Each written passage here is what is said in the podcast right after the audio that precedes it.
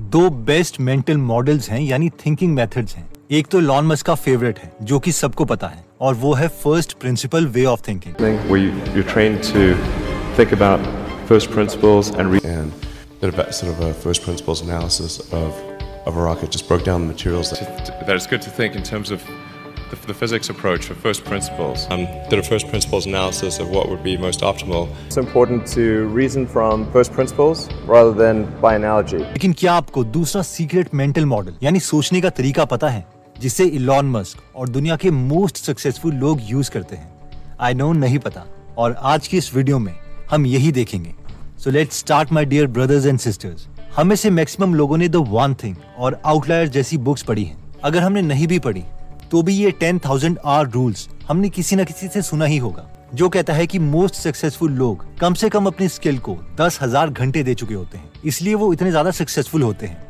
जैसे कि सचिन तेंदुलकर या ए आर रहमान, जिन्हें बचपन से ही पता होता है कि उन्होंने करना क्या है, और इसलिए वो उस चीज़ में बेस्ट भी हो पाए। लेकिन क्या ये आर्गुमेंट ठीक है? रेंज बुक के ऑथर डेविड एप्स्टीन कहते हैं कि सिर्फ़ दस हज़ार घंटे देने से किसी भी चीज़ को सक्सेस नहीं मिलती, और ये प्रूव करने के लिए ये हमें पाँच स्ट्रॉन्ग पॉइंट्स बताते हैं, जिसमें सबसे पहला पॉइंट आता है one wicked versus pleasant environment ten thousand hours की स्टोरी को प्रूव करने के लिए मैक्सिमम लोग टाइगर वुड्स की स्टोरी बताते हैं। टाइगर वुड्स जब सात महीने के थे तो उनके डैड ने गोल्फ पटर उनके हाथ में पकड़ा दिया था, ताकि बेबी वॉकर में भी टाइगर वुड्स जहाँ भी जाएँ, उसे घसीटते रहें। दस महीने में वो छोटा टाइगर वुड्स अपने डैड की गोल्फ स्विंग को कॉपी करने लगा था। दो साल की उम्र में टाइगर वुड्स नेशनल टेलीविज़न में आ गए। जहाँ पर उन्होंने अपनी स्विंग दिखाई। जब टाइगर वुड्स चार साल के हो चुके थे तो उनके डैड सुबह नौ बजे गोल्फ कोर्स छोड़ देते और शाम को आठ घंटे बाद लेने आते। आठ साल की उम्र में टाइगर वुड्स ने अपने डैड को गोल्फ में हरा दिया था और 21 साल की उम्र तक टाइगर वुड्स दुनिया के बेस्ट गोल्फर बन चुके थे। ऑब्वियसली स्टोरी से लगता है कि ये टेन थाउज़ेंड आर रूल काम करता है कि एक ही चीज़ को तुम टाइम देते रहो और तुम बेस्ट बन जाओगे। लेकिन एक और स्टोरी है एक लड़के की। ये लड़का है जिसे बचपन में नहीं पता था कि उसने करना क्या है। ना ही उसके पेरेंट्स ने उसे पुश किया कुछ करने के लिए। वो जो चाहता था, उसके पेरेंट्स उसे करने देते। उसने स्कीइंग भी की, रेसलिंग भी की, swimming, skateboarding, basketball, handball, tennis, table tennis और इवन बैडमिंटन भी किया। काफ़ी सारे स्पोर्ट्स को सैंपल करने के बाद धीरे धीरे इनका इंटरेस्ट टेनिस में आ गया। और 30 साल की एज में जब एथलीट्स रिटायरमेंट की तरफ़ जा रहे होते हैं, ये लड़का फिर भी टेनिस में नंबर वन रहा। और इस लड़के का नाम था रॉजर फेडरर। एक इंटरव्यू में रॉजर की माँ ने कहा था कि हमारे पास रॉजर के लिए कोई भी प्लान नहीं था। ना ही प्लान ए और ना ही प्लान बी इसने बहुत सारे स्पोर्ट्स खेले, उसमें से एक पसंद किया और उसमें बेस्ट हो गया। दोनों टाइगर वुड्स और रॉजर अपनी गेम में बेस्ट हैं, लेकिन इनकी जर्नी डिफरेंट है। टाइगर वुड स्टार्टिंग से एक ही चीज़ में फोकस थे और उन्होंने कोई भी स्पोर्ट्स ट्राई नहीं किया था, जबकि रॉजर ने बहुत से स्पोर्ट्स ट्राई किए थे और एक में बेस्ट बने। तो सवाल ये है कि बेस्ट अप्रोच कौन सी है? ऑथर के अकॉर्डिंग बेस्ट अप्रोच रॉजर की है, जिसमें हम बहुत सी रेंज की चीज़ें ट्राई करते हैं। ऐसा क्यों है इसे समझाने के लिए ऑथर विकेड और काइंड लर्निंग एनवायरनमेंट को समझाते हैं। काइंड लर्निंग एनवायरनमेंट वो होता है जहाँ पर गोल्स क्लियर होते हैं रूल्स क्लियर होते हैं और जो कभी चेंज नहीं होते। जब भी हम कुछ करते हैं तो जल्दी फीडबैक मिलता है और जो काम हमें अगले साल करना है वो एग्जैक्टली exactly सेम है जो हमने पिछले साल किया था। जैसे कि गोल्फ या फिर चेस की गेम जिसके रूल्स कभी भी चेंज नहीं होंगे। दूसरा आता है विकेट लर्निंग एनवायरमेंट यानी यहाँ नेक्स्ट स्टेप्स और गोल्स क्लियर नहीं होंगे। रूल्स चेंज हो सकते हैं। और अगले साल का काम पिछले साल से एकदम डिफरेंट है। जैसे कि बिज़नेस जहाँ पर कस्टमर का बिहेवियर पिछले साल के कंपैरेटिवली अगले साल बिल्कुल अलग होगा। ऑथर कहते हैं, क्योंकि रियल दुनिया में विकेट लर्निंग एनवायरनमेंट है, इसलिए किसी एक चीज़ में ही स्पेशलाइजेशन अचीव करने से हमें एडवांटेज नहीं मिलेगी, बल्कि रेंज ऑफ़ चीज़ें सैंपल करने से एडवांटेज मिलेगी। नेक्स्ट पॉइंट कहता है द आउटसाइडर एडवांटेज 24 मार्च 1989 को एक एक्सन वेल्डेज नाम की शिप जिसमें ऑयल टैंकर्स थे, पहाड़ों से टकरा गई। और 10.8 मिलियन गैलन ऑयल अलास्का के कोस्ट में गिर गया। जब ये ऑयल पानी से मिला तो ये इतना थिक हो गया कि इसे पानी से निकाल के वापस लेके जाना ऑलमोस्ट इम्पॉसिबल हो गया था। ये बहुत खतरनाक एनवायरमेंट इम्पैक्ट था, जिसकी वजह से लाखों सी लाइफ मर गई। 20 साल तक किसी को इसका सोल्यूशन नहीं मिला।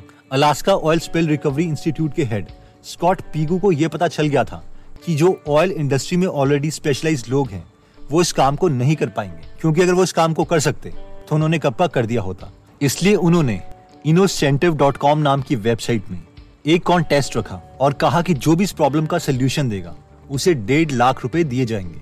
और इन डीड इसका सोल्यूशन मिल गया। और ये सोल्यूशन आया जॉन डेविस नाम के एक शख्स से, जिसका ऑयल इंडस्ट्री से कोई भी लेना देना नहीं था। वो तो एक केमिस्ट था।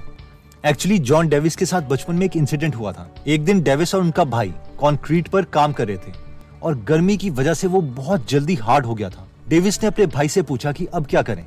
तो उसके भाई ने डेविस को एक मोटर के आगे मेटल रॉड लगा के दे दी।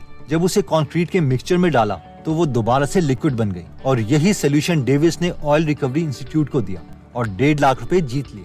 लेसन ये है कि जब हम बहुत सी चीज़ें सैंपल कर चुके हैं और जब हम उन एक्सपीरियंसेस को किसी डिफरेंट फ़ील्ड में ले जाते हैं तो हम प्रॉब्लम्स को एक्सपर्ट्स के मुकाबले डिफरेंट नज़रों से देखते हैं। इसलिए बहुत चांसेस है कि हम उन प्रॉब्लम को सॉल्व कर सकते हैं। इसी कॉन्सेप्ट को समझते हुए इलॉन मस्क ने भी 22 अप्रैल को कहा था कि जो भी इंसान या टीम एयर या ओशन से कार्बन को रिमूव करने का सोल्यूशन देगी, उसे इलॉन मस्क की फाउंडेशन की तरफ़ से साढ़े सात सौ करोड़ रुपए दिए जाएँगे। आई एग्री ये बहुत ज़्यादा अमाउंट है। एनीवेज नेक्स्ट पॉइंट आता है literal thinking and withered technology 1980s में जब गेम इंडस्ट्री में सारे लोग गेम्स को और ज़्यादा इंप्रूव करना चाह रहे थे ग्राफिक्स को बेटर बना रहे थे जापान की निंटेंडो कंपनी के गनपाई युक्वाई ने कम्प्लीटली डिफरेंट स्ट्रैटेजी खेली। उन्होंने कहा गो वाइड नॉट डीप और इसलिए उन्होंने एक नई गेम लॉन्च करी, जिसका नाम था गेम बॉय इसमें कोई सोफिस्टिकेटेड ग्राफिक्स नहीं थे, बस नॉर्मल डॉट मैट्रिक्स वाले एलसीडी लगे थे और टेट्रिस जैसी बेसिक गेम्स खेली जा सकती थी, जो कि बाकी गेम्स के कंपैरेटिवली सस्ती थी।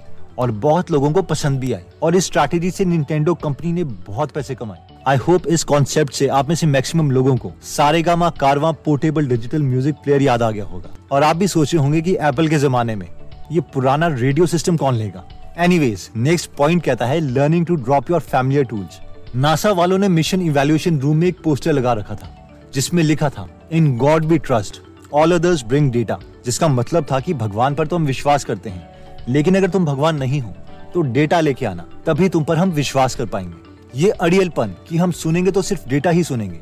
नासा को 28 जनवरी 1986 में बहुत महँगा पड़ा। जब उड़ान के बाद 73 सेकंड्स के अंदर उनका स्पेस शटल, जिसका नाम चैलेंजर था, एक्सप्लोड हो गया और उसमें सात के सात क्रू मेंबर्स मारे गए। एक्चुअली इसे थोड़ा डिटेल में समझने के लिए हमें ओ रिंग्स को समझना पड़ेगा। इसे हम बहुत ही सिंपल भाषा में समझते हैं। एक शटल को ऑर्बिट में ले जाने के लिए एक फ्यूल टैंक और दो रॉकेट बूस्टर का इस्तेमाल किया जाता है। और इन दोनों रॉकेट बूस्टर्स में मेटल ट्यूब्स थी जिन्हें रबड़ की सील से जोड़ा जाता था जिन्हें ओरिंग्स कहते हैं। The shuttle was attached to an external fuel tank and two solid rocket boosters Each of the boosters was constructed of joined metal tubes, and the field joints were sealed with two rubber gaskets called O-rings. कम temperature की वजह से ये O-rings hard हो गए थे और इनका काम था कि ज़्यादा टेम्परेचर से ये एक्सपैंड होके सील्स का काम करें। और गैस को आगे ना जाने दें The booster joints weren't behaving according to design. On several flights, especially those at cold temperatures, rocket propellant had blown by the primary O-ring. लेकिन इसमें कुछ लीक था जो बॉयस जॉली नाम के इंजीनियर को दिख रहा था जब उसने ये नासा के मैनेजर्स को बताया कि मुझे ओरिंग्स में लीक लग रहा है तो नासा के मैनेजर्स ने कहा कि डेटा से प्रूव करो लेकिन बायोस जूली इसे डेटा से प्रूव नहीं कर पाए ये एक इंट्यूटिव एनालिसिस थी। इसलिए नासा के टॉप मैनेजर्स ने फ़्लाइट के लिए हाँ कर दी।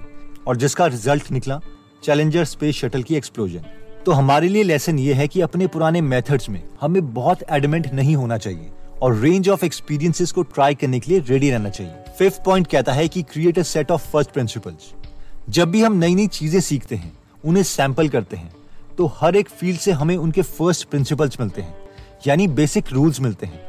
और जब हमारे पास काफ़ी सारी फील्ड्स के फ़र्स्ट प्रिंसिपल्स इकट्ठे हो जाते हैं तो उन फ़र्स्ट प्रिंसिपल से हम बहुत से कंक्लूजन्स निकाल सकते हैं, जो कि एक एवरेज इंसान नहीं निकाल पाएगा। और यहीं से हमें ग्रेट आइडियाज़ मिलते हैं।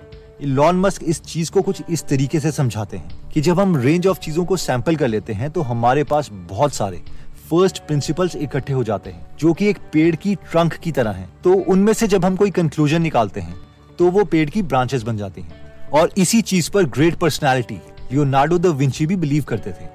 तभी उन्होंने सिर्फ़ एक ही चीज़ नहीं करी, बल्कि वो पेंटर भी थे, ड्राफ्ट्समैन भी थे, इंजीनियर, साइंटिस्ट, थियरिस्ट, स्कल्प्टर और इवन आर्किटेक्ट भी थे। तो दोस्तों, इस वीडियो में हमने देखा कि एक ही चीज़ में स्पेशलाइजेशन के बजाय पहले काफ़ी चीज़ें सैंपल करो और फिर किसी एक फ़ील्ड में एंटर करो, क्योंकि अगर हम डिफरेंट फील्ड्स में जंप करेंगे तो ये हमें एक आउटसाइडर एडवांटेज दे सकता है। जैसे कि जॉन डेविस को ऑयल सोल्यूशन में मिला था।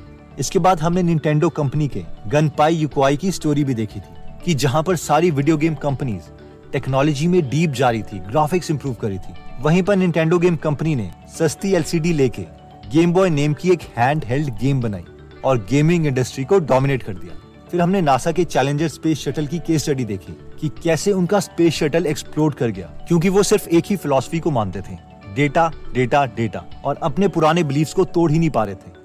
यानी रेंज ऑफ़ एक्सपीरियंस के लिए रेडी नहीं थे। इसके अलावा हमने ये भी देखा कि हमें different set of first principles अपने ब्रेन में रखने चाहिए। इसे टी लर्निंग भी बोलते हैं, जिसमें टी की हॉरिजॉन्टल लाइन दिखाती है कि हमें काफ़ी रेंज ऑफ़ चीज़ें ट्राई करनी चाहिए। टी की वर्टिकल लाइन हमें दिखाती है कि उन रेंज ऑफ़ चीज़ों में से एक या दो चीज़ें सिलेक्ट करो और उनमें बेस्ट बन जाओ। क्योंकि रियल एनवायरनमेंट एक विकेट लर्निंग एनवायरनमेंट है, जो गोल्फ और चेस की तरह बिल्कुल